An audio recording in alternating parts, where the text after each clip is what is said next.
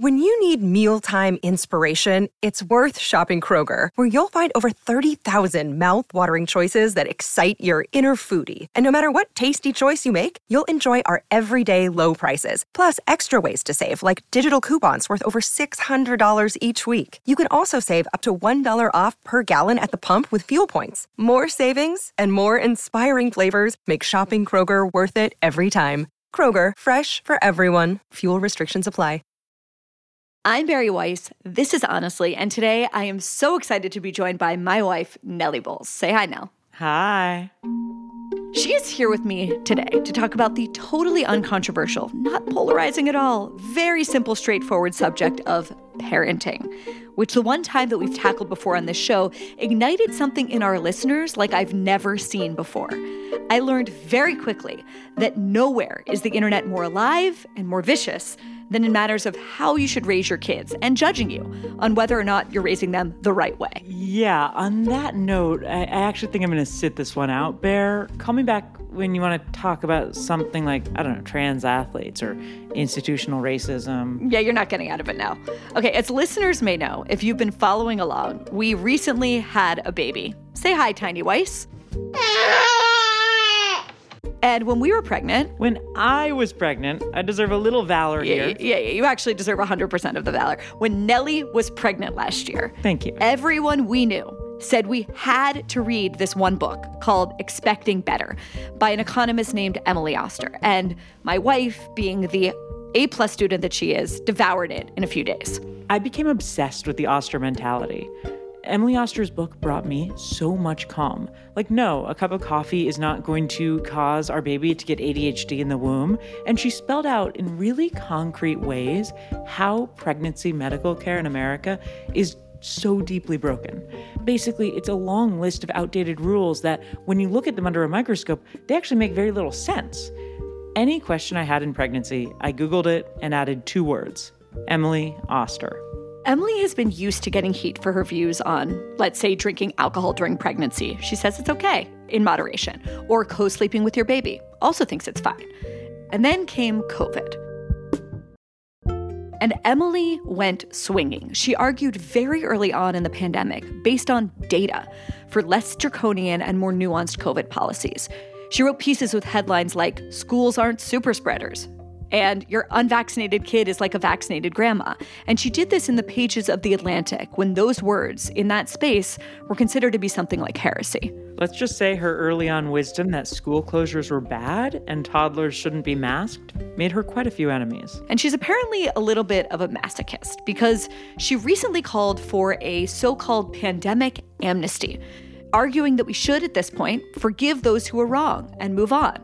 And that earned her even more backlash, this time from the people who celebrated her throughout the pandemic. It's basically like when I ask Bear to open the door for our dogs in the morning, but then I also get annoyed that she made it cold by opening the door.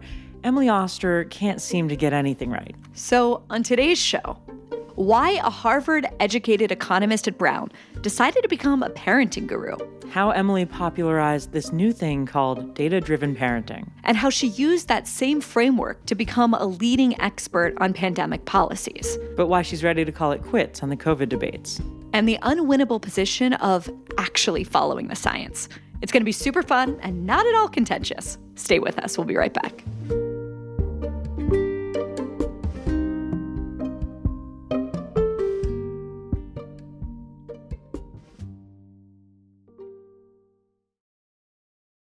Listeners of Honestly have probably heard me talk about Sapir, a quarterly journal edited by my friend and former colleague Bret Stephens, and for good reason.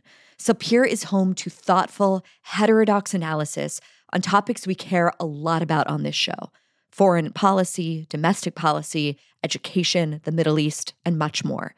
With Israel at war and rising anti Semitism in the West, including at our most elite universities, Sapir is more important than ever. Its current issue, called Friends and Foes, takes a deep, hard look at the people and principles that we can count on to counteract dangerous cultural and political trends near and far, and those that we can't.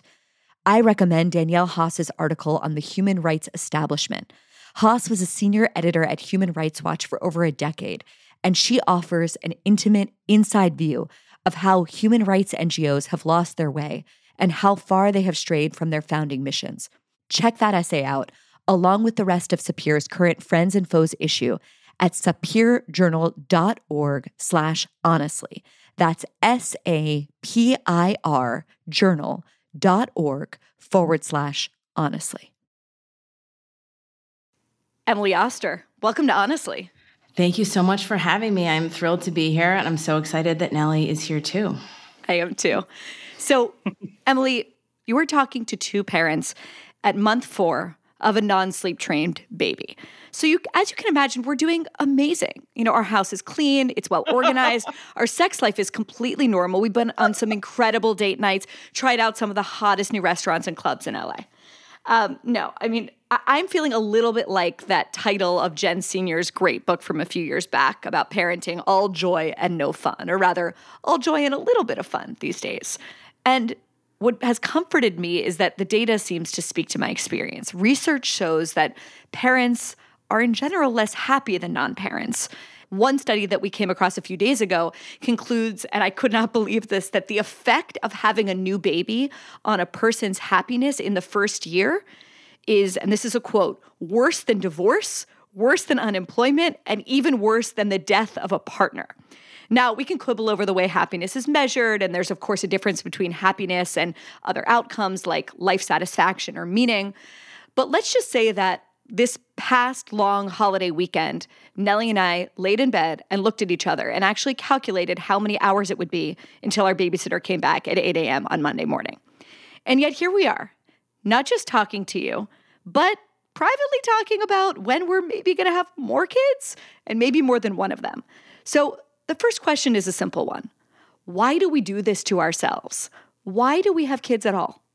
I think there's a, a few ways to answer that. So, one is, I think, the m- most traditional way, which would be it's a biological feeling, need, desire that almost our species has to have because otherwise there would be no more people. So it's it's really g- kind of got to be there. So some of it is maybe you're just in the throes of your gorilla brain, um, or I don't know, penguin brain or whatever it was. That's how I genuinely feel.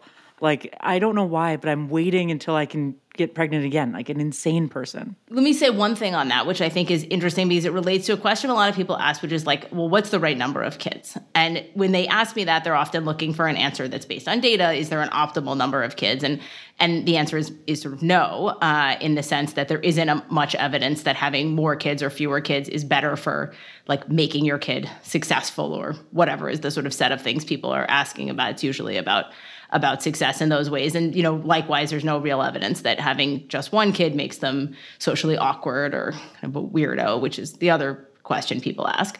But then they say, well, how do I know what's the right number of kids? I think the answer is almost certainly that it's something you feel right? Like you're telling me like I have a 4-month-old and even though I haven't slept at all, I definitely want another. And I, you know, I really resonate with that. When we had our, our first, it was really hard. The first year was definitely the hardest year of my marriage, but I knew that we wanted another one pretty much as soon as my son arrived. Even though he was a much easier baby, I was like, okay, we're done. Like we're like wow. not like I have no interest in having a third, and I still don't have any interest in in having a third. And so I think some of this is just this feeling of you know I kind of have a feeling about what's the right number. Now, a second part of your question is well, given that it's so hard, you know, why would we do it again, or why would we do it at all? And I think that's because the highs are so tremendously high, and so when you look back on them there's like these psychological theories about like the peak end rule. You remember like the highest point and the last point more than the average. And so mm. when you mm. sort of think back on the last day, you remember like the best thing, not all of the all of the poop. You know, you remember the moment that that they smiled or they made like a funny noise or a funny face or you were just sitting there or you know, even with older kids, you know, you don't remember the 19 tantrums. You do remember the one moment in which they said, you know, "Mommy, I love you. You're my favorite parent." Um, mm. and you know, that's that's that's the high and i think that's why that's why we come back there are people listening to this show who are going to choose to not have kids for reasons that were unfathomable two generations ago I, am thinking the arguments of I can't procreate because of the climate apocalypse. Um, and fertility rates are dropping not just in the US, but around the globe. You, you've shifted your entire career to understanding parenting and children. What is your biggest pitch for why we should have kids in the first place? So I will say, I don't think I would pitch someone on having kids if they didn't want to. I think I, we actually spend a lot of time pitching people on having kids for not very good reasons, like it's what you're supposed to do, or I want grandkids, or it's something else. I mean, having kids, while I think it is amazing, and for me, it has been, you know, life changing on every dimension and is the you know, greatest thing that I do, I don't actually think it's for everyone. And so you know, I, it, it is an example of a time like all the times during pregnancy where I think you really have to figure out like what is going to work for you. And even if we come back to something like the marital satisfaction. So we see in the data quite big dips in marital satisfaction in the first year of birth and they recover around the time you have grandkids. So that's something to look for, something to look forward to. Um, but they recover a lot. Like they recover a lot after the first year. But what what I will say is those declines are much smaller if you have planned to have children. So they're much smaller if you are doing this on purpose meaning that like in some sense if if you don't want to do this and then you and then you do it or by accident or because you feel compelled that's yet another way in which this is going to be challenging. So you may still that explains a lot because for us it was an accident. Too many tequilas. Okay well emily i i have to be honest like nellie unlike me from the time like you know, she was so chill on her first date, was like, How many children do you want? Like, she has been wanting kids for a really long time and has been reading books and literature about parenting for much longer than I have. Okay, that makes me sound insane. It's not, I, it was the second date. I think it's important to be clear on your priorities early on in your dating relationship. It was the second. The third was the U-Haul, obviously. Anyway, I first sort of came across your work when Nellie was pregnant. And we were getting just, as you know, like an enormous amount of conflicting advice from people, right? The doctors say, no smoked turkey, no deli meat, no sushi, but my sisters who had already had kids said it was totally fine. You know, Nellie insisted on taking fistfuls of vitamins every day that I was like absolutely certain did nothing. And in the meantime, she was like pounding the coffee, and I'm like, that's the one thing I'm sure is a no no. And then finally, on the recommendation of pretty much every mom friend that we knew, we got your book and we read your book and it was a godsend. But what struck me when I was reading it is like, you're not a pediatrician, you're not a psychologist, you're not even a doula, for God's sakes. So tell me about how does an economist with a very fancy title at a very fancy university end up writing a book about pregnancy? What drew you to this subject? So, my professional training is in data analysis. I mean, I'm an economist, I'm trained in economic theory and so on, but my my work, my my kind of love, the stuff that I do at professionally is about data. How do we understand data? How do we use data to answer policy questions? And I just I like I really love it. I have loved data since I was a little kid. Um, it's just you like, sound you sound like you're a really really fun kid. I was really popular in middle school. That's like I mean, it was my peak. Um, so I really love data, uh, and I was working in my economicsy thing, doing the sort of standard publication kind of stuff that that economists do. And then I got pregnant, and I sort of had the experience I think many women have when they get pregnant, which is that they get very engaged with their pregnancy. Very, it becomes very consuming. And the particular way that I kind of became consumed with this is in bringing those data pieces into kind of the decision making. And so, actually, a lot of expecting better, you sort of hear me talk about like, this is how we approached it. And that is true. So, much of the work for expecting better was done like in the service of my own pregnancy and the questions that I had. And I sort of talked some about going back and forth with Jesse about what kind of prenatal testing were we going to do and how were we going to have an epidural or was I going to have an epidural? And those are conversations that we had during pregnancy and that I was, you know, trying to figure things out. And then I turned that into a book proposal and that's it. The pregnancy Bible for my parents' generation was what to expect when you're expecting, which no one reads anymore. Obviously, I did, but no one else does. But when I see a friend digging into brie at a party, I know the words I'm about to hear. Emily Oster says it's okay. Every generation of parents gets its own pregnancy book. What was it about yours that resonated with the millennial parent? so I think that I hit a good moment, uh, which people like data. So I think there has been an increasing, you know, interest in using data for personal decision making.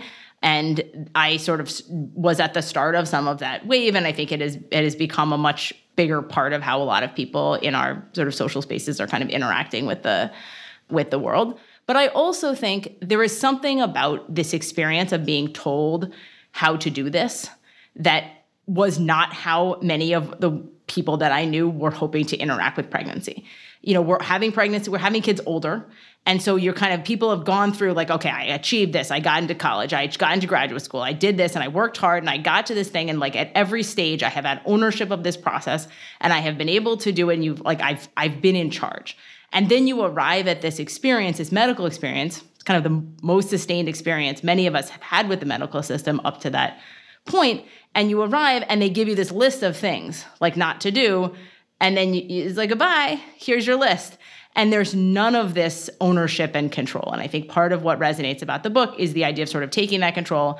And rather than this book being something where I just say, well, I told you sushi, like, trust me, I'm an expert, sushi is fine the book is much more about well why? Like why do i say that? And and what does the evidence say? And i think that's where almost not being a doctor was somewhat helpful because there is no moral authority. There is nothing you know you, you, as an economist you can't write a book and say you know sushi is fine. Trust me i have a phd in economics from harvard. You know people like what, and, and, okay like when is that covered? Is that in macro? Is that in econometrics? Like when did you learn about that? And so i really i think i needed to go into like what I'm an expert at is data, and now I'm going to show you. I'm going to show you the data, and I'm going to explain it. And I think that was, I think that was resonant. I think for people who haven't read the book, one sort of rule of thumb is that a lot of the conclusions in it are counterintuitive to the conventional wisdom in American maternal medicine, right? You say it's okay to have half a glass of wine a day during pregnancy, maybe a glass, and that kind of glass. goes directly against CDC and AAP guidelines. You write about how breastfeeding is not overrated, but doesn't carry quite as many health benefits as official guidance suggests. Meanwhile, the AAP is telling moms to breastfeed not for a few months, for two years because of continued benefits. I think if Nellie goes to two years, she's going to lose her mind. So, Emily, why is there such a discrepancy between the official guidelines of the most sort of like esteemed medical organizations, public health organizations in the country, and your findings? Like, ex- explain that gap to me because you're great at data, but presumably they are too. So what's going on there? There are really sort of two things going on there. One is, I actually think in many of these cases, there is a tremendous overinterpretation of flawed studies. And this is a place where the training that I have, the sort of expertise that I have, is in fact really right in this space. So, actually, a lot of my research is about the flaws in observational studies and how many of the things that we see in data are correlations and not causal. And I think that point, while it's easy to say, well, it's just, you know, everybody knows about correlation versus causality. I actually think that the problems associated with a lot of the kinds of data that are used are much bigger than many of these organizations have acknowledged. So there are, there are cases in which they are drawing conclusions that I think are just not right because they are not skeptical enough of the data. So in the case of alcohol, you know, there are studies which will show, you know, differences in outcomes for children whose mothers drink or not at lower levels, but in a lot of those cases there are also enormous differences in the other behaviors people are engaging in. So for example, you know, do they use crack cocaine on a regular basis would be like an example of a of a difference. Or there are studies in which the methods are really different. So I spend a lot of time in the book prioritizing cases in which we have randomized trials, which are kind of the gold standard. Or if we don't have those, prioritizing studies that use better kind of empirical techniques to deal with these biases, these other differences across parents. Then you have also some studies where we'd say, well, we interviewed a bunch of people when their kids were 10 years old and we asked them about their behavior during pregnancy and we link that to what we see in their kids. Well, that's not as good as interviewing them during pregnancy because it can be difficult for people to remember the details of, you know, substances they consumed or behaviors they engaged in a decade ago. Um, so a lot of this, I think, comes down to which kind of evidence do you prioritize and how aggressively do you rank evidence. And I think that I tend to be strict and almost unapologetic about saying this study is just not good enough to even be considered. So rather than saying, well, we'll give it a little bit less weight, to say, no, this study is just not good.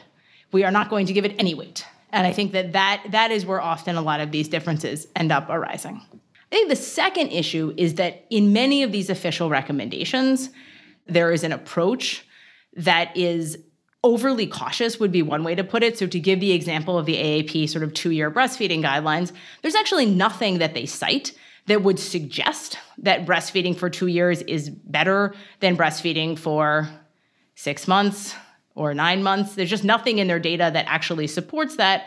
But what they say is, well, you know, we don't know that it's not better. And so let's just default to that because we know maybe a little bit of is good, so probably more is better. And I think that those, in many cases, those ignore some of the other things in the background. Like some women may not want to breastfeed for two years, would be an example. And we see that over and over again that these guidelines are designed to prioritize any small suggestion of benefit for a child against even a sort of infinitely large cost for the parent. And that leads to a set of conclusions that I think is different than um, than some of what I come up with. Speaking of alcohol, you've gotten a lot of pushback for that point. And really, everyone gets triggered around the idea that very light drinking is okay during pregnancy. You said it doesn't appear to have any impact on a baby's cognitive development, and you've called the quote, no alcohol guidelines during pregnancy just another shame battle in the mommy wars. So, what do you mean by that? So, the, the sort of first part of that is you know, thinking about what does the data what does the data say? And so when we think about alcohol in pregnancy, it's very clear that drinking a lot in pregnancy, binge drinking even a small number of times, can be quite, quite dangerous uh, and can cause developmental delays and other consequences for infants. That is distinct potentially from occasional drinking, light drinking in pregnancy, say, you know, up to a glass a day in later trimesters. Drinking at that level is much more common in places outside the US, in many European countries in particular. And so when I looked at that data, I really wanted to identify data which was drawn from situations in which people were drinking at those lower levels and in which they were followed and the, the sort of data is large scale and comprehensive. And there's actually a lot of evidence like that. And when you look at that evidence, it doesn't suggest uh, that there are significant or any negative impacts of drinking at that level on these cognitive outcomes and so that's what i talk about in the in the book in the us in particular there is a tremendous amount of shame around uh, around drinking in pregnancy and it really it is often stated and i think this is what i meant when i say shame game it is often stated as well what's wrong with you why can't you just give this up for nine months for your baby. Like, why are you choosing so much choosing yourself over your baby? And that comes up time and again in pregnancy. It comes up time and again as a parent. This idea that unless you are, that it's almost a good thing if you suffer, because even if it had no benefit for your baby, the suffering is how you prove that you're a good parent. Mm. Uh, and I think that's that's kind of that's in a lot of these conversations. Okay, let's talk a little bit more deeply about data driven parenting, which is not a phrase that I heard about before I encountered you. After you write this book, Expecting Better, you go on to write Cribsheet, which is about parenting from birth to preschool, and then The Family Firm, I love that title, about the early school years. You know, before I encountered your work, my impression of parenting advice is that it was highly subjective, that it followed trends, that it followed fads, and it was often kind of like mushy and condescending. And it seemed to just like vary radically from decade to decade. And then you come along and you popularize this idea of data driven parenting. Why do you think this is the gold standard? Why is this the best way to decide how you parent? So, one thing is that perhaps this reveals something deeper about myself than about this question, but I'm not sure what the other options are. This is how I make decisions that I'm happy with. Right. The other option would be like your mom tells you this is what I did, and you either do exactly what she did or rebel 100% against it. Or you do what sort of feels good and you kind of follow your emotions, your heart. Or your friends, or you kind of just like don't think about it too much and do what your friends are like I, I can think of a lot of other ways to make decisions in this realm. All right. Well you guys sound like you're much more centered and normal than i am but all right let's let's but i but i think okay so what i will say is i think that part of what people find appealing about this approach is that it forces you to confront your choices and think about them deliberately. And so I spend a lot of time on the idea of like deliberate choices in the family firm, but I think it's also really there in in crib sheet because if I, you know, crib sheet these sort of early parenting choices in almost every chapter of that book, the answer to like what does the data say you should do is like it doesn't actually matter that much. Like what does the data say about the optimal potty training age? Meh, doesn't really matter. It'll be faster if you wait longer. If you do it earlier, they won't poop in their diaper for as long. You know, again, most of these decisions are actually the data tells you a little bit, but it's not going to be decisive. But approaching this as saying, I'm going to use this evidence to make this choice forces you to say, I'm going to make a choice. I'm going to think about it and make a deliberate choice about what I'm going to do. And for many people, that process, whether it is backed by data or not, just the process of making a deliberate decision is one that gives you confidence in your decision.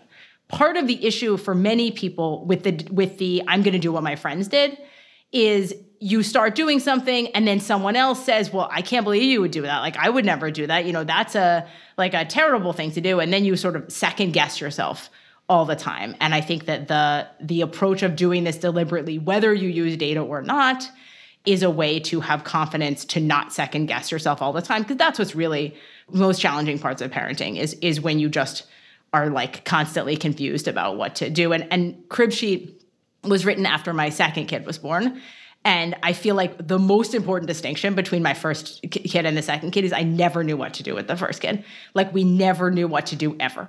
We were always just doing random things. And with the second kid, we were like ready. We were like, okay, we know we're gonna have to do this and this and this, and like let's just like get it on the calendar and we're gonna be prepared, we're gonna be scheduled, and it made everything quite a bit easier and we didn't argue as much. Just on the family firm, I loved how you have parents sort of think of what they want their week to look like. What do you want your weeknights to be rather than just stumbling into schedules? Kind of like, how do you want your Monday through Friday to look? And then structure your kids' lives around that. Like, do you want to be at an ice skating rink every night? Well, then, if you don't, don't sign them up for for competitive ice skating. And it was just so such a refreshing idea of like actually prioritize what you guys want as a family and go from there rather than prioritizing the whims of a kid. Yeah, we're prioritizing. I mean, I think in that case, there's a a big tendency to try to prioritize, you know, what you think you should be doing. And so when I talk about like the family firm and kind of like using business to, business tools to make decisions for your family, everyone was like, "Oh, are you just telling me like I can use spreadsheets to get more activities in and like optimize my kid?" And you know, and and in fact, I think in, in some sense the impact the the sort of point of the book is you should do less. Like you should recognize that many of these things you're doing are probably not serving to make you happier. And you know, if they're serving to make your kid happier, that's one thing. But if everybody hates being at the ice rink until 10 o'clock at night and everyone is exhausted, you shouldn't keep doing ice hockey just because someone said like ice hockey is a good idea. One thing that I'm struck by, Emily, when I was thinking about this conversation is just how radically what's considered normal or good in the realm of parenting, but specifically mothering, has changed just over the course of like the lifespan of my grandma to me, right? My grandma's generation, I don't even know what the shot's called anymore, but they were all given this shot after birth to make sure that their milk wouldn't come in because breastfeeding was seen as disgusting and undignified and low class and gross, right? And then my mom's generation comes in and they were told not only was breastfeeding better but like they can do it all. They're going to have the high powered job. They're going to breastfeed the kid. They're going to like i don't know how this generation of mothers didn't lose their mind right? And i think that the way people are told to parent or the way they think they ought to parent says a lot about the political or cultural moment that they're in. And I'm curious, we're obviously in the midst of ours, but how you think our generation of parenting will be remembered and how do you hope to sort of influence the direction of how it's remembered? My sense is that what people will remember is the helicoptering, um, that a, a feature that is distinct from either your your grandmother, our grandmother's generation, or our our our gen, like our childhood is the the kind of intensity, the intensity of scaffolding that we are often giving our kids, and the intensity of of sort of structure and almost lack of autonomy not not exactly but you know i think of the example of walking home from school. So you know, i walked home from school in kindergarten. I mean there were other kids there but it was like a mile there were streets. And you know that was like a regular thing that people did. I think you get arrested for that now. Yeah i mean I, you know certainly if you if i had told my kids school in kindergarten you know they're going to walk home by themselves even though it is only you know two blocks and there's a crossing guard at the only street there is no way they would have said that was okay. They just would have said like we i'm sorry that's not okay. And and i think that's a really big you know that's a really big distinction. I think it extends both from the sort of physical freedom into kind of like what are we expecting for our kids? You know are we expecting them to be adults in sort of in various ways, or are we sort of scaffolding some of their development in a way that um, that is different from previous generations, and that you know shows up sometimes in people that I teach in college. You know, not always, but certainly. I mean, you get the parents emailing you. Yeah. Where does the helicopter impulse that t- absolutely typifies, let's just call it, like the upper middle class coastal elite? Where is it coming from? I think you, there's many, presumably many places that you trace this, and all of these things have a herding aspect. Um, yes. Talked about in, in, economics that sort of once people do a little bit, everybody does it. You know, there was this point in the '90s where there was kind of this panic about child kidnapping, and I think that actually had a huge impact on some of these like physical controls, walking home from school, kind of safety issues. Even though the numbers there are, of course, like vanishingly small, your kids at much higher risk from cars if they're walking home than from than from kidnapping. And then I think the other thing is the rewards to success have become much greater. So if you think about a, a the shape of a function, um, there's a there's a kind of shape of a function called convex, where uh, like it's very steep at one end. And the sort of the rewards to, to success are, are convex in the sense that like if you are really you know really really successful the reward is many many many times greater financially than than sort of being a middling success person. And so i think there's this some of this like well if i just push my kid a little bit more like they could be jeff bezos. And like like the rewards to being jeff bezos. I mean they could be on mars. Like think about the next generation's jeff bezos is going to be like living on jupiter in like an amazing jupiter house. And like what if what if i did if i don't do rsm with my kid russian school of math like i might get the jupiter house. And our daughter, our daughter rolled over and i was like She's an Olympian. She's, that's it. That's it. When I think about sort of the different generations of parenting, I'm just struck by how quickly what is conventional wisdom quickly becomes not just not conventional wisdom, but like actively dangerous, right? Like our grandmas smoked when they were pregnant, or at least my mom's mom did, which obviously is like one of the riskiest things you could do. I mean, our parents put us to sleep on our stomachs. Now we're told if we do that, our baby will die in the middle of the night. Right. And if you look at like just like different gear. You know, the rock and play a few years ago was considered the best thing ever for colicky babies. Now it's a death trap. Given how fast all of these guidelines, I don't even know what to call them, seem to change. How do you maintain epistemic humility? Like, how do you account for that in your work? So, I think there's two important points there. So so one is a simple answer which is, you know, I update the the work that I'm doing over time. So Expecting Better came out in uh, almost 10 years ago now in, in, 2013 it's been updated a bunch of times and so some of that updating is new studies, um, although actually not that much, much of it as it turns out. Um, because of the second answer, uh, which is that some of what we update, some of, of what changes is because we have learned something new. So, smoking is an example where we used to think it was not bad and then we learned that it was bad. Back sleeping is another place where actually the evidence evolved over time. There are some reasons people put kids to sleep on their stomach, which is that they sleep better. It turns out, you know, we learned over time that that was a significant risk factor for SIDS, and we have now quite a lot of good evidence for that. Early allergen exposure is another example where the guidelines changed because we got much better evidence suggesting that in fact you know you want to give your kids peanuts and other allergens early to, so they don't develop allergies. So in some of those cases there are clear large scale pieces of evidence that have changed what we do. Then there are other cases in which we're sort of warning people about something but the actual numbers are vanishingly small.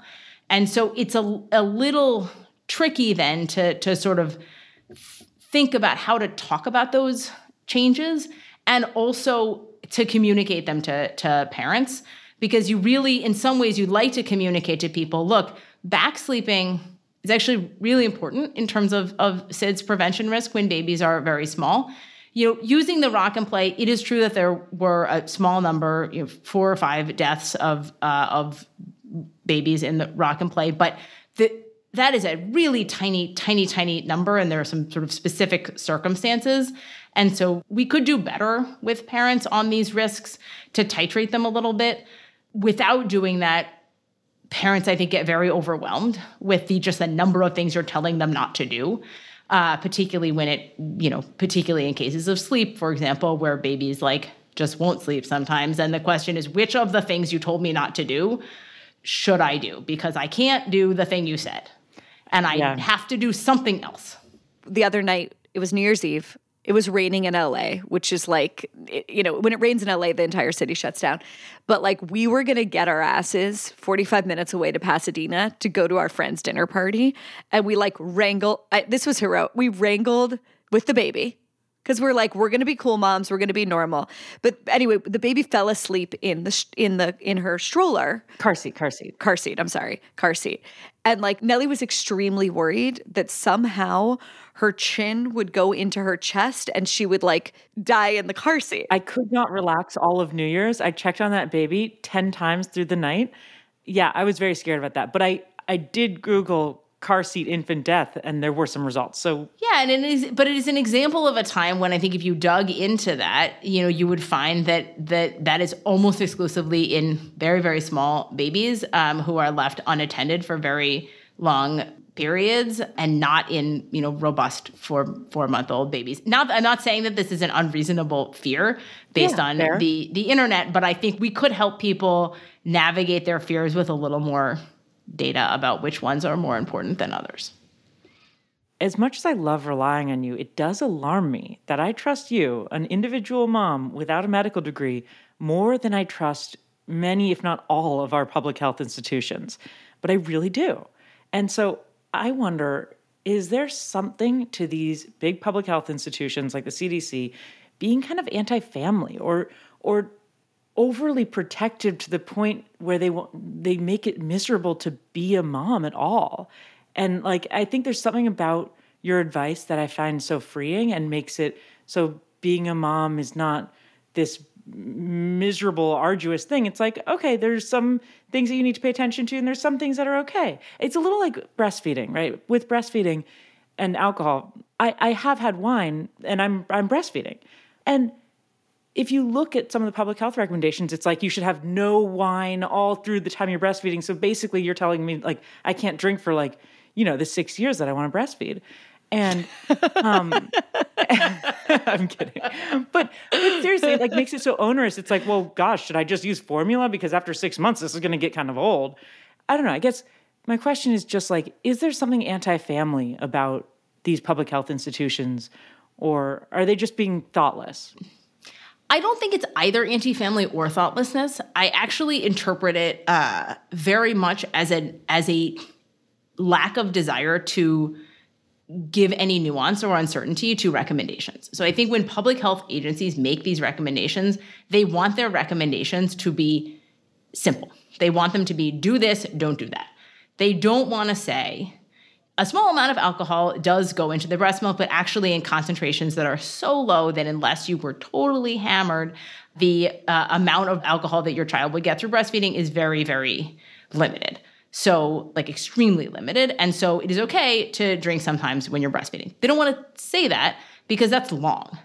And I think in many of these cases, there's just a reluctance to say anything that smacks of uncertainty or um, or kind of you make your own choice. And I don't think it's because they hate parents, but I think that the sort of desire to share a specific certain concrete recommendation motivates much of this messaging.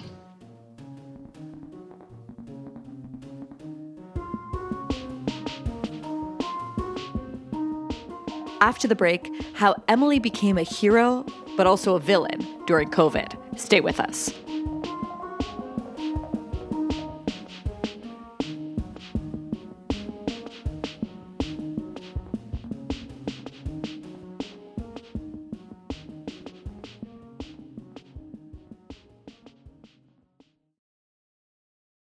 Did you know that Fast Growing Trees is the biggest online nursery in the country? It has more than 10,000 different kinds of plants and over 2 million happy customers. Spring has finally arrived, and Fast Growing Trees is here with fruit trees, palm trees, evergreens, houseplants, and so much more to liven up your house and your yard. Fast Growing Trees makes it incredibly easy to order online. Your plants are shipped to your door in one to two days. And along with their 30 day Alive and Thrive guarantee, they offer free plant consultation forever. So you can grow lemon, avocado, olive, or fig trees inside your home. You'll find the perfect fit for your climate and space, all without having to hire a landscaper or to drive around to nurseries in your area. Fast Growing Trees has plant experts to talk about your soil type, landscape design, plant care, and everything else you might need. And this spring, Fast Growing Trees has the best deals online, up to half off on select plants and other deals. And listeners to our show get an additional 15% off their first purchase when using the code HONESTLY at checkout. That's an additional 15% off at fastgrowingtrees.com when you use the code HONESTLY at checkout. Fastgrowingtrees.com code HONESTLY. Offer is valid for a limited time. Terms and conditions may apply. Did you know that Fast Growing Trees is the biggest online nursery in America? It has more than 10,000 different kinds of plants and over 2 million happy customers. Spring is right around the corner, and Fast Growing Trees is here with fruit trees, palm trees, evergreens, houseplants, and so much more to liven up your house and your yard. Fast Growing Trees makes it very easy to order online. Your plants are shipped to your door in one to two days. And along with their 30 day Alive and Thrive guarantee, they offer free plant consultation forever. So you can grow lemon, avocado, olive, or fig trees inside your home. You'll find the perfect fit for your climate and space, all without having to hire a landscaper or drive around to nurseries in your area. Fast Growing Trees has plant experts to talk about your soil type, landscape design, plant care, and anything else you might need. And this spring, Fast Growing Trees has the best deals online. They're offering up to half off on select plants and other deals. And listeners to our show get an additional 15% off their first purchase when they use the code HONESTLY at checkout. Again, that's an additional 15% off at fastgrowingtrees.com when you use the code HONESTLY at checkout. Fastgrowingtrees.com code HONESTLY. This offer is valid for a limited time. Terms and conditions may apply. Let's talk about the dread topic of COVID, which I promise to try and make as painless as possible. For better or for worse, and Emily, you'll tell me which one, from the very beginning of the pandemic, you were sounding the alarm about how the policies that the United States government was pursuing would hurt parents and especially kids. Back in May 2020, you wrote, the just stay home message will backfire. And you basically called for what you were just speaking to, which is more nuanced, less extreme, less black and white pandemic policies. And in that article, you compared the country's pandemic messaging to the safe sleep messaging that parents have gotten, which you've also been really critical of. So, talk to me about how America's pandemic guidelines were, in a way, an extension, as you saw it, of our paternalistic parenting guidelines that you're trying to push against in your work. I think there is a strong parallel, and there's a parallel in the paternalistic nature, but there's also a parallel in this space of wanting to tell people, do X, don't do Y. And there were times in which it felt like the expectation was that everyone was a robot. And so you could tell people a message and they would do it. And if you said a different message the next day, they would do that because that's the way that computers work, right? If you said, wear a mask today, and then the next day you said, actually, we don't think you need to wear it. And then the next day you change to say wear it again, the robot would just kind of go back and forth on and off with the with the messaging. Instead, people are not robots and their response is dependent to some extent on what you've said before. And so in many of these cases and you know masking is in some sense like one very extreme example, but there are many other examples. We changed the messaging that we were giving people so many times, but in every moment it was delivered with certainty. And if early on we had been more or at any point the messaging had more humility to say, you know, we don't, you know, here is why we're saying this now. And here is why we expect it to change. Uh, the, a really good example someone gave to me late in the pandemic that I've repeated a number of times They said, you know, when you are reporting on a fire, the fire marshal gets up in the middle of a wildfire. You know, every day they give a briefing, and every day they say, here is where the fire is today. Here is where we expect that it may go tomorrow. And here is kind of the range of our uncertainty. And I will come back here tomorrow and I will tell you an update on this. There is a, a need to communicate uncertainty there. He doesn't say, here's where the fire is today, here's where I'm sure it's going to be tomorrow, and then come back the next day and say, well, actually, I wasn't, I wasn't right about that. But people expect to hear uncertainty. I think we didn't expect to hear uncertainty and we didn't hear uncertainty.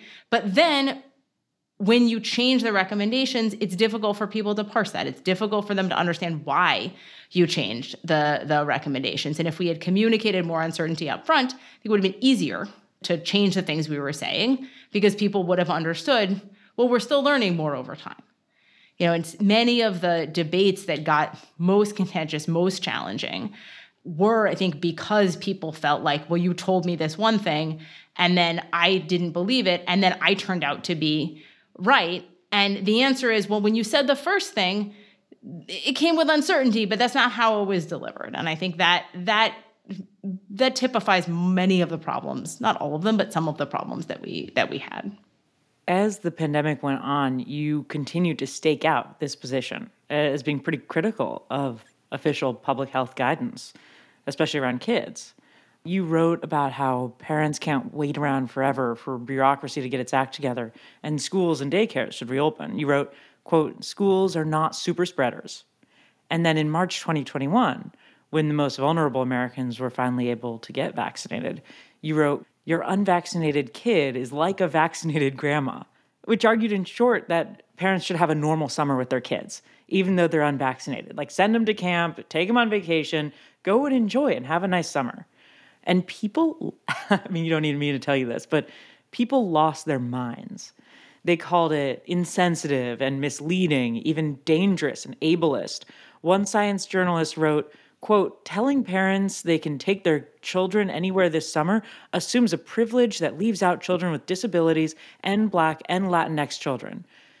How did you understand the response to that article and why so many people were angry about it? When I wrote that article, I was trying to help parents understand complicated probabilities. And I realized that that's not what was in the headline, but I think at that point in the in the pandemic, we were had started to you know pretty aggressively vaccinate older more vulnerable people. There was the expectation that vaccinations by august would be kind of or by july was biden's thing. That sort of everyone would have access to, to vaccines and another thing to, to point out is at that time, people generally thought that vaccines would actually be extremely protective against any infection. So that that was in a, a, period which is we're sort of not in any anymore with our more nuanced understanding, but where it it seemed like my vaccinated parents would be protected even if my kids had COVID. So that the sort of spread of COVID across families was going to be not a, a sort of central issue. So then we were looking to a summer in which what the expectation was that everyone who had wanted to get vaccinated, who was in a high risk group, who was not a kid, was going to have had access to a vaccine, which would be extremely protective against getting COVID at all. And the only unvaccinated people would be these kids. And yet, many parents felt like, well, my kid is still at high risk. And I wanted to have find a way to explain the differences in age risk. The most significant comorbidity for COVID, the most important thing about who is getting seriously ill or dying from COVID is age. It is the most important comorbidity, just like vastly more important than anything else. And the result of that is if you look at the risk of serious illness or death, for kids versus older people, even with the enormous reduction in the risk of serious illness with vaccines for older Americans, it was still higher than for kids. And in fact, when we got better data later, if anything, the sort of statement that I made there was too light in the sense that your unvaccinated kid is actually low, not only substantially lower risk than a vaccinated grandparent, but substantially lower risk than the vaccinated adult. And so it's just like kids are not getting seriously ill from this. Why was it so hard for people to understand that kids are relatively safe from this? And and like the obsession with masking toddlers and social distancing and, and making kindergartners sit separately at lunch. Like, we know for a fact that anxiety and depression is a major risk for kids and adolescents. And yet, we didn't take that into account at all with all this. It became a sort of mono focus on this one virus, even though all of the science, which was available at the very, really from the get go on this, said that kids are much less vulnerable. Yeah, I, I'm not sure. I mean, I think that there were many times in the pandemic when I was astonished at our deprioritization of children. So many places where bars and restaurants and adult activities were open and schools were closed. And for me that was that was the the low in the sense that I could see a world in which you said we have to sh- shut everything down. It wasn't a what it like isn't where I was um, for you know particularly sort of later in the in the pandemic, but I can see a coherent and a consistent view, which is everything should be closed except absolutely essential services, and we're going to close restaurants and bars and everything else, and we're going to close schools. And I can see a world in which you said everything is open. But the world in which you are saying only these higher risk activities are open and this sort of essential, crucial thing for serving children, the lowest risk group, they are closed. I mean, that felt to me like just absolutely backward, just the absolute most backward thing. And whichever side of this you're on, whether you think everything should be closed or you thought everything should be open, it can't possibly be that you thought that the right approach was to have bars open and schools closed. I mean, that feels like something which we all should have been willing to agree on. It radicalized me on like school choice. I'm like, I'm thinking about George Bush and the vouchers, and I'm like, maybe that was a good idea. Like, I became so anti teachers union during that period, and it it really radicalized me on on the public school system when I was seeing that. So what I think is interesting about the role of the, the unions in this, and I'm this is a place where we probably won't won't agree, but that is part of honestly. I think it's absolutely right that you know in the fall i think that they played some role in keeping schools closed i mean that's pretty obvious in the winter like once biden came in Randi weingarten who had not been a large supporter of school openings in the fall actually i think made a huge difference in the spring in getting schools to open. And I see your face, Nellie, and I can see that you don't trust that. But there were a lot of unions at that point, a lot of teachers who were very reluctant to return. And having Randi turn around and say, schools should be open, I think was important. Now, I wish she had said that in September of 2020. I told her I wish she had said that in September of 2020. But I do think that there was a role for her in particular in that spring push. So I'm not totally disagreeing with you, but I think that there's more nuance to that to that position than some people think. In the summer of 2021, the Times, the New York Times ran a story about you, and the headline was this She fought to reopen schools, becoming a hero and a villain. Similar story in Vox. Here was the headline How Emily Oster became one of the most respected and reviled voices of the pandemic. For some people, you were the North Star. For others, you were their worst nightmare. So for that crowd, and don't worry, we're going to get to the way the right turned on you, but for the crowd that believed that your arguments in favor of opening schools was villainous, how do you understand their position? What is the most generous read you can offer for the I don't want to say the left, but for a number of people on the left or parts of the left that thought your argument was misguided, dangerous, or immoral. So I'm actually quite s- sympathetic to many of those views. I think a first thing to note is I think a lot of people were very afraid of COVID and have been very afraid of COVID for a long time. You know, if you think back to March of 2020, it was really scary. And you know, we didn't know what was going on and for many people, that fear maintained and it maintained through the you know through that whole year. I mean it maintains now. There are people you can see on on twitter people who are saying you know i'm terrified. I'm you know my kids back at school but not everyone is wearing a mask and i'm terrified that he's going to get covid and i'm concerned about long covid and i'm concerned about these uh, you know these these other sequelae. And you can say well you know, the data doesn't really suggest a lot of long COVID or any long COVID in kids, but that's different from saying people shouldn't be afraid because, you know, fear like that, anxiety like that is not difficult to address in some cases. You know, there are also people who have significant immune compromise where perhaps they would be at higher risk of COVID. So I think there were a large set of people who um, who genuinely felt like this sort of reopening of schools was going to lead to large spikes and for whom seeing data that that was not the case was not helpful. And I think that's the piece where I, I sort of learned a lot over the pandemic. You know, I tend to be of the position that if only we could have data, it would help people convince people. So I spent much of that pandemic school year collecting data on COVID in schools. So when I wrote that schools aren't super spreaders piece, that was kind of a, came out of this school dashboard we, we built that was like the largest dashboard about schools and COVID because the government was not doing that. And we had all these data and we could see in our data that there was this was there was not a lot of spread in schools. And I I had was perhaps a naive uh, feeling at the time that like if I just show people this, if they can see this, it's going to make them feel less afraid. It's going to make them feel more confident. And then for some people, it uh, it didn't. And I think that that fear is a big piece of you know what has led people to both continue to to want to isolate what led them to continue to isolate and then what led them to think you know it was uh, irresponsible to consider reopening. The thing that made you villainous to a lot of people is that you were saying these things in the quote sort of acceptable liberal crowd but these things were totally normal and commonplace to be saying in the conservative red state world. You were just saying them in the wrong room. How do you think about that divide?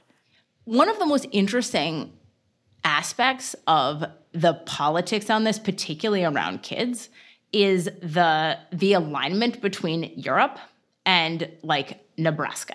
and so you know that was in a sense you, you say people you would sort of explain to people like these schools in Europe have been open for the whole time um, you know, and like they've been taking a very different a- approach to this. And in sort of normally in rooms where people would say like Sweden is the pinnacle, to then have Sweden be the kind of worst possible thing was a, a confusing, um, you know, a con- fascist Swedes. It was a confusing. It was a confusing aspect of this, but I, you know, I do think, yeah, there it became very aligned, um, particularly school reopening debate became very aligned on the left right axis. And I actually, actually think we, we know exactly why that happened, which is that I think we were moving in a direction where everyone was actually trying to get behind school reopening. And then in summer of 2020, Trump said, you know, you should reopen schools and do nothing. And I think that really, you know, he wasn't necessarily wrong that schools should be reopened, but it really polarized the discussion. And so, really, the most important determinant of whether your school was open in uh, the school year 2020 2021 was whether you were re- like aligned with with Trump, and that's true at the state level, it's true at the district level within a state. It was just a really, really important determinant, and I think that that's very unfortunate because that should not have been a political decision, and you know he shouldn't have said that perhaps, but also we should have been in a better position to actually evaluate that decision with evidence rather than making it on some political lines, which is never the right way to make choices about kids. Yeah, and if the president's saying an accurate thing makes people all of a sudden just balk and do the opposite inaccurate thing. That's like a really irrational way to live. I agree. I mean, I think that what should have been happening at that point, which was a time in which reasonable people disagreed about what would happen when we reopen schools. And you know, this was that was a moment in summer of 2020 when people who were aligned in liking kids and thinking kids were important had different opinions about what would happen.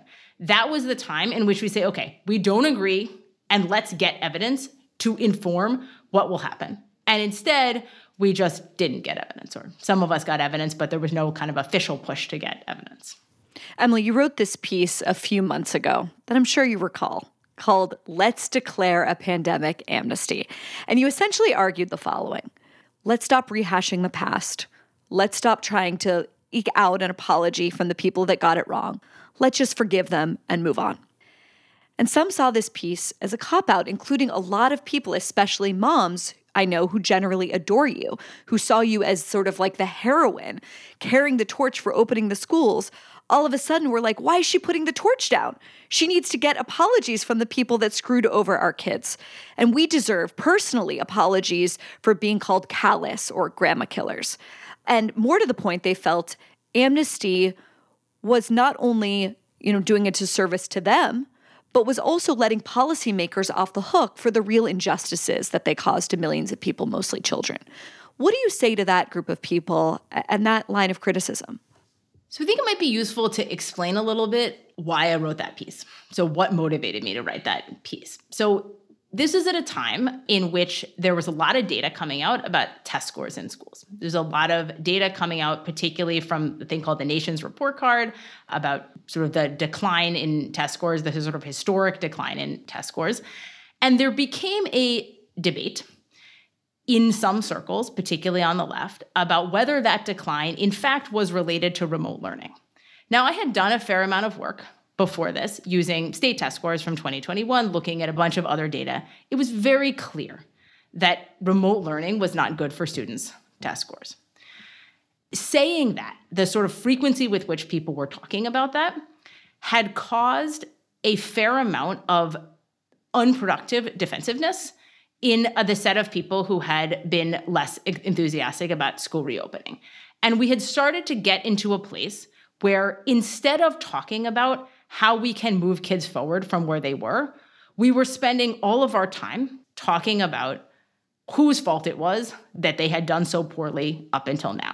And I had a number of conversations with people, say at the Washington Post, about whether it was in fact school were school closures 12% or 6% or were they 80%? And was it really the fault of school closures? And it's the pandemic, not school closures. And at that point, I firmly believe that school closures caused test score declines. I think it's very obvious from the data. But even more than that, I believe that we are losing time for kids to catch up. We are losing time to fix this generational hole for kids. And if we spend the next two years, every time test scores come out, if we ins- we re-up the debate about whose fault it was, we are not going to be re-upping the debate about who is doing a good job recovering. Well, this is a group of people who also don't even believe that test scores mean anything. They want to do away with they don't want to measure any of the learning loss. Learning loss is fake, right? Not all of them. So yes, there are a set of people who do not think that test scores are important, but there is a much much larger set of people closer to the center who I think both believe test scores are important and are potentially influenced by these debates in terms of where they put their focus. And right now, when we look at like what is already what is happening, so let's take Mississippi and Georgia. So in Mississippi and Georgia, they both lost about 6% proficiency in ELA over the first pandemic school year. So like but sort of between some, spring 2019 and spring 2021. In spring 2022, Mississippi was back to where they were before the pandemic. And Georgia was just exactly the where they were in 2021. They didn't really recover much at all. So, why is that? What is going on there? If we can figure out what Mississippi is doing and what some of the other successful states are doing and what some of the unsuccessful states are not doing, that is an opportunity to make Georgia do what Mississippi is doing or make Massachusetts do what Mississippi is doing. That is really, really important. And I felt like that was getting lost. Okay, so then I wrote the piece was intended to speak to that to say, look, let's try to move forward. There were a lot of things, like a lot of things that we weren't sure about before, and we need to put some of those things aside. What I took from some of the reaction, other than that, I am the worst, um, which definitely came out. And I also learned and I want to tell you, I feel embarrassed to not having known this before, but I did not know there was a thing called being ratioed because I am not that good at social media. so somebody at some point on Twitter was like, "It's so Emily, brave." You've come to the right place. somebody was like, "This is the most ratioed tweet I've ever seen," and she's so brave that she didn't take the tweet down. I was like, I didn't know what being ratioed was. I just stopped looking because it seemed mean. Emily's like, "How do you delete like, a tweet?" I don't know. well we here have never been ratioed. No, so. I imagine you're you're like uh, on the unratio. I don't know what's the opposite of being ratioed. Was it hard for you when you got that kind of backlash? It was confusing. Um, I like in the sense that I had actually expected backlash from the from the left. So I had expected the same backlash that I that I typically get, and I did get a lot of that actually, but it was just drowned out by the the other piece of, of backlash. What I do here and what I have sort of reflected on after this is this feeling of sort of two different things. One is I, you know, I want an apology. Um, and I think that's that's a very understandable view. I don't think you're going to get that apology. And so I'm not, you may have to try to move forward without it, but I hear that view. I think the other piece people had, which I, I'm actually quite a bit more sympathetic to, is well, we're still doing this. Right? Some of these things are still happening. Philly is masking kids again in schools because of RSV. And we need to continue to sort of have our foot on the gas because it otherwise it will happen again. And if people admitted they were wrong, then it would be less likely to happen again. I, I'm I'm more sympathetic to that view. For me, how I feel about it is you're telling me that the people who made bad decisions are still in power, first of all, and also not even acknowledging that they made bad decisions, not even like admitting any wrongdoing, any apology, any acknowledgement of like other consequences and we're supposed to not question them being in power and we're supposed to just move along. And i'm like okay they don't have to apologize but then at least like resign or be ousted or whatever. Like it, it just it's like how is anything going to be better when the next pandemic comes which of course it will how how, how have we learned anything when we didn't learn anything yeah, I, I mean, I hear that. I hear that view. I mean, I, I guess I'm almost trying to take what I think is a, a sort of more positive, and I mean positive, not versus negative, but like versus normative stance in the sense that I think in order to try to fix some of these problems, particularly the stuff that's come up around kids, I think we need to work together. The people who are in charge of that now, you could say, I wish it was a different set of people, but we don't have a decade. You know, we have two years, three years to try to fix these problems, and we got to fix them with the people that we have to fix them now. And I'm I want to push in that direction of sort of trying to fix this, even if I think, you know, these are people who said I was a villain and, you know, said, gave me many fake awards about how I'm the worst. And I, I, you know, I would, I would also like to be apologized to, but I would like second graders to be able to read more than I would like an apology. Nellie wants an apology, but okay. Emily just apologized to, to Nellie right now. I'm really sorry, Nellie. Okay. That's it. Okay, we're going to declare a Nellie Emily amnesty and then a lightning round with Emily Oster. We'll be right back.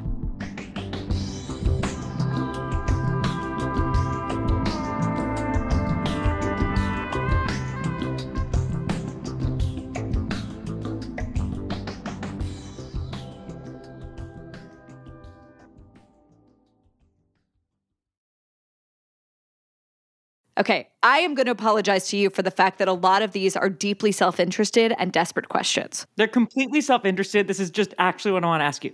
Starting with, I'm getting really tired of breastfeeding. It's been four months. Does breastfeeding make the baby healthier? In the short run, in the first few weeks, there are some gastrointestinal uh, benefits. Um, the long run health benefits that you may have heard about are dramatically overstated. Like you have already breastfed through the most valuable portion of breastfeeding. Emily Oster, should we sleep train our four month old daughter? I'm a big proponent of sleep training. People often ask, is it going to damage my kid? Is it going to make them hate me forever? It is not going to do those things. We have good data to suggest that it is safe and that it improves uh, sleep for kids and also for their parents. So I think if it is something that seems appealing to you, you should certainly go ahead and do it. I think that it's very important that you both agree that it is a good idea because sleep training can be quite hard and that you have a very concrete plan for exactly what you're trying to achieve and you have written it down in advance.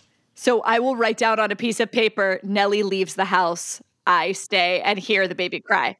That's a good plan. I just want you to know that our friend's mom, who we saw over the weekend, literally said to me, You cannot sleep train her. If you do that, you'll be paying for therapy bills for your whole life and scared the bejesus out of me. That's all. Well, that's not that's not supported by data. Okay, let's talk about screens. My beautiful wife, who you're looking at, Emily, is an absolute screen Nazi. If she sees the baby even glance at a television or look at my phone, she absolutely freaks out. And she's pretty chill, I should add, in other realms. What do you think about this? The way that I like to explain this to people is I screens are a potentially useful part of your parenting, but you should think about them as substituting out for other things. So there's nothing inherently wrong with your kid, you know, when they're older and are interested in screens, watching a little bit of Cocomelon. Uh, but if they're watching Coco Melon for nine hours a day instead of doing anything else, that is problematic. But Emily, I'm saying if we have a child, four month old, in a living room sitting on my lap and the TV's on, It's fine if they see some TV. No, it's not. Okay, moving on to the next question. You both are wrong. I'm the doctor now. what is an okay age to start screens? If you had to say, when will it not like change their brains in horrible ways? she's literally saying it will not change their brains in horrible ways. Screens are not going to change your child's brain in horrible ways at any age. They are unlikely to be able to learn anything from TV until the age of about three. By the time they're three, they can learn things from TV, both good and bad. But there is nothing that would say it is going to damage your baby to watch a little bit of TV at any age, including the current age. But it doesn't mean you have to have your kid watch TV. Our, our wonderful producer Candace just wrote, Will Clara learn Spanish if I let her watch Coco Melon in Spanish? How old is Clara? She's three and a half. Oh, yes, you can definitely learn some Spanish from Coco Melon. It'll be annoying Spanish.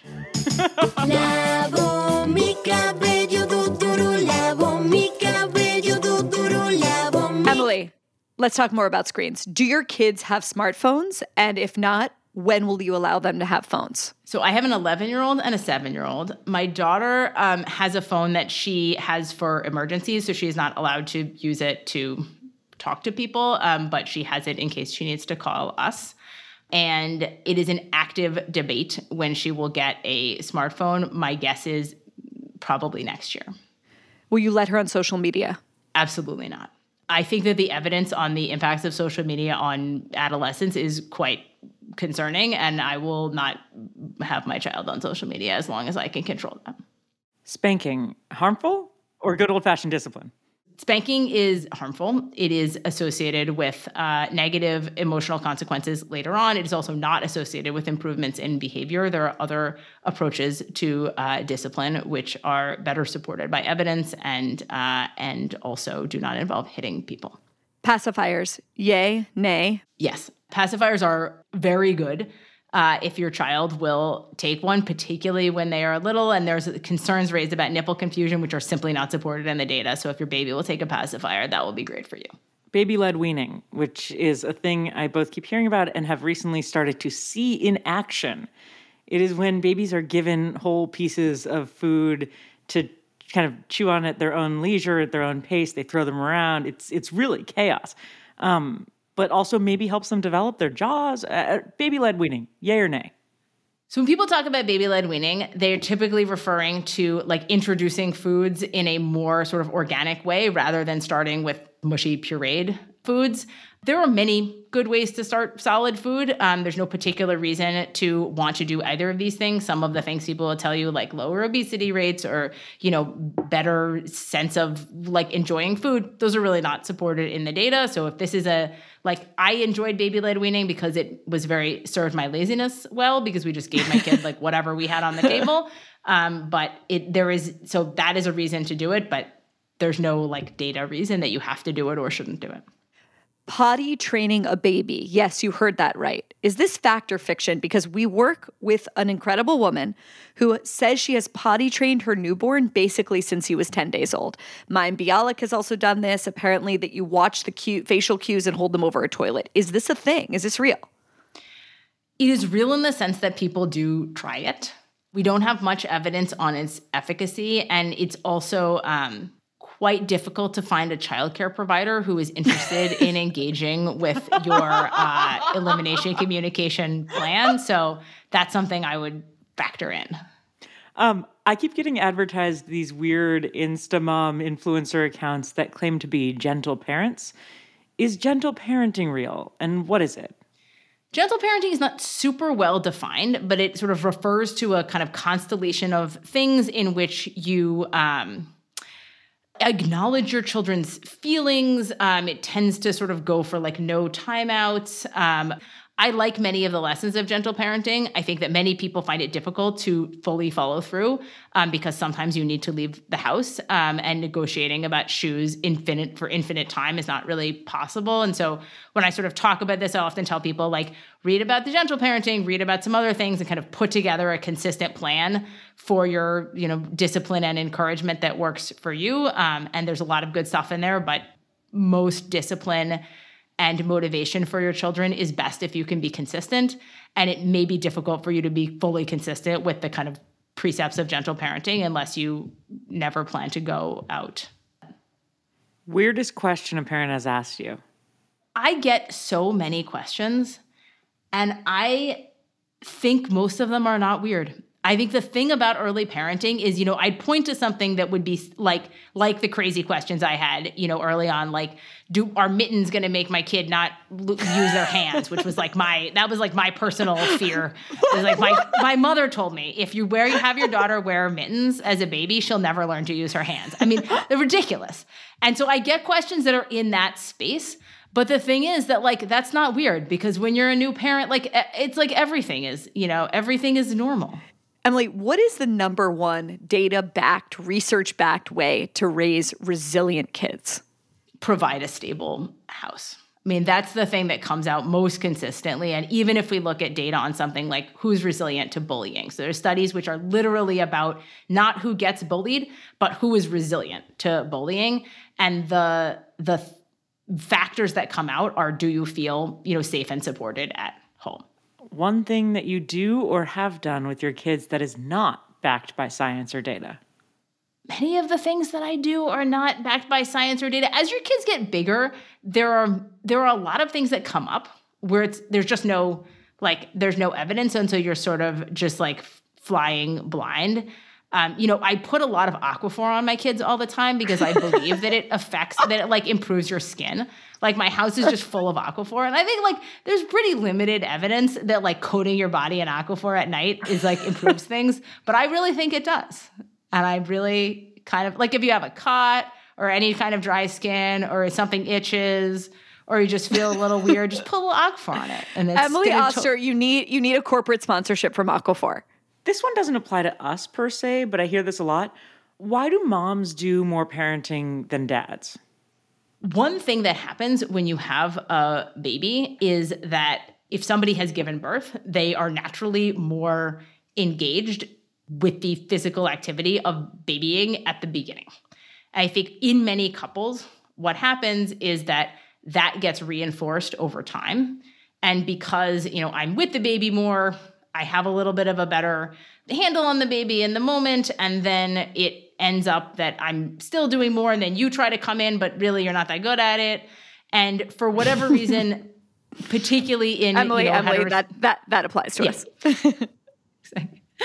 uh, and and you know and so that gets gets reinforced. The other thing is in in heterosexual couples, just more common that the sort of somebody if somebody needs to step back from from the workforce, it becomes the the mom, and then you know that reinforces these kind of d- dynamics. I mean, it's it's interesting because I I think there is a question of why does that ha- not happen to the same extent uh, in same-sex couples because it doesn't. In the data that's much more equal and i don't know how much of that is sort of differences in the professional dynamics and how much of how much of it is just like differences in expectations or something uh, something else. Interesting question Okay, last question from me. When do weekends become fun again? once you can go out and once you can go out and do stuff that your kid enjoys so you know like edging in on a on a year um, i think the thing that really makes the weekend more enjoyable is that you feel like we got to, we like had an experience that was fun for our that was fun for our kid it is unfortunately somewhat more time after that before you don't think like oh my gosh i'm so happy to be back in my office monday morning maybe you don't have that feeling but like i had that feeling for like a pretty long time and actually even after christmas break even though my kids are big like yesterday when i was back in my office i was like oh my god this is amazing i love it so much Emily, last question. What is the next controversial topic that you're taking on? What is the next hot topic that you plan to tackle in your writing? So I don't. Um, I don't usually plan my controversies. I just step right in them. Um, when I, You're not even when I- aware that they're happening, it sounds like. you know, most of what I am doing uh, going forward is in the sort of parent data uh, space, and so um, a lot of that is you know unpacking studies, and and sometimes that leads to to different pieces of controversy. So so we'll see. But I don't have any. I don't have any big controversy plans at the moment. Listener, you heard it here first. Emily Oster says cocaine is great for three year olds. Emily Oster and Nellie Bowles. Thank you so much for joining us today on Honestly. Thanks for having me. That was awesome. Thank you guys. I turned 21 in prison doing life without parole. No one could steer me right, but Mama tried. Mama tried, Mama tried to raise me better, but her pleading I denied. That leaves only me to blame, cause Mama tried.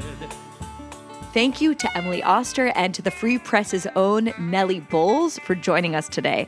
And thanks to you all for listening. If you like what you heard, or maybe you think we got it all wrong, that sleep training our daughter or other kids is going to ruin their ability to have secure attachment for life, share it with your friends and family and use it to have a debate of your own about how we should raise our kids and whether or not to have kids at all. And if you want to support honestly, there is one way to do that. You do it by supporting our new company, The Free Press, where we bring you honest, dogged, and fearlessly independent journalism. You can do that by going to thefp.com and becoming a paid subscriber today. See you next time. Wanted me to have the best. She tried to raise me right, but I refused.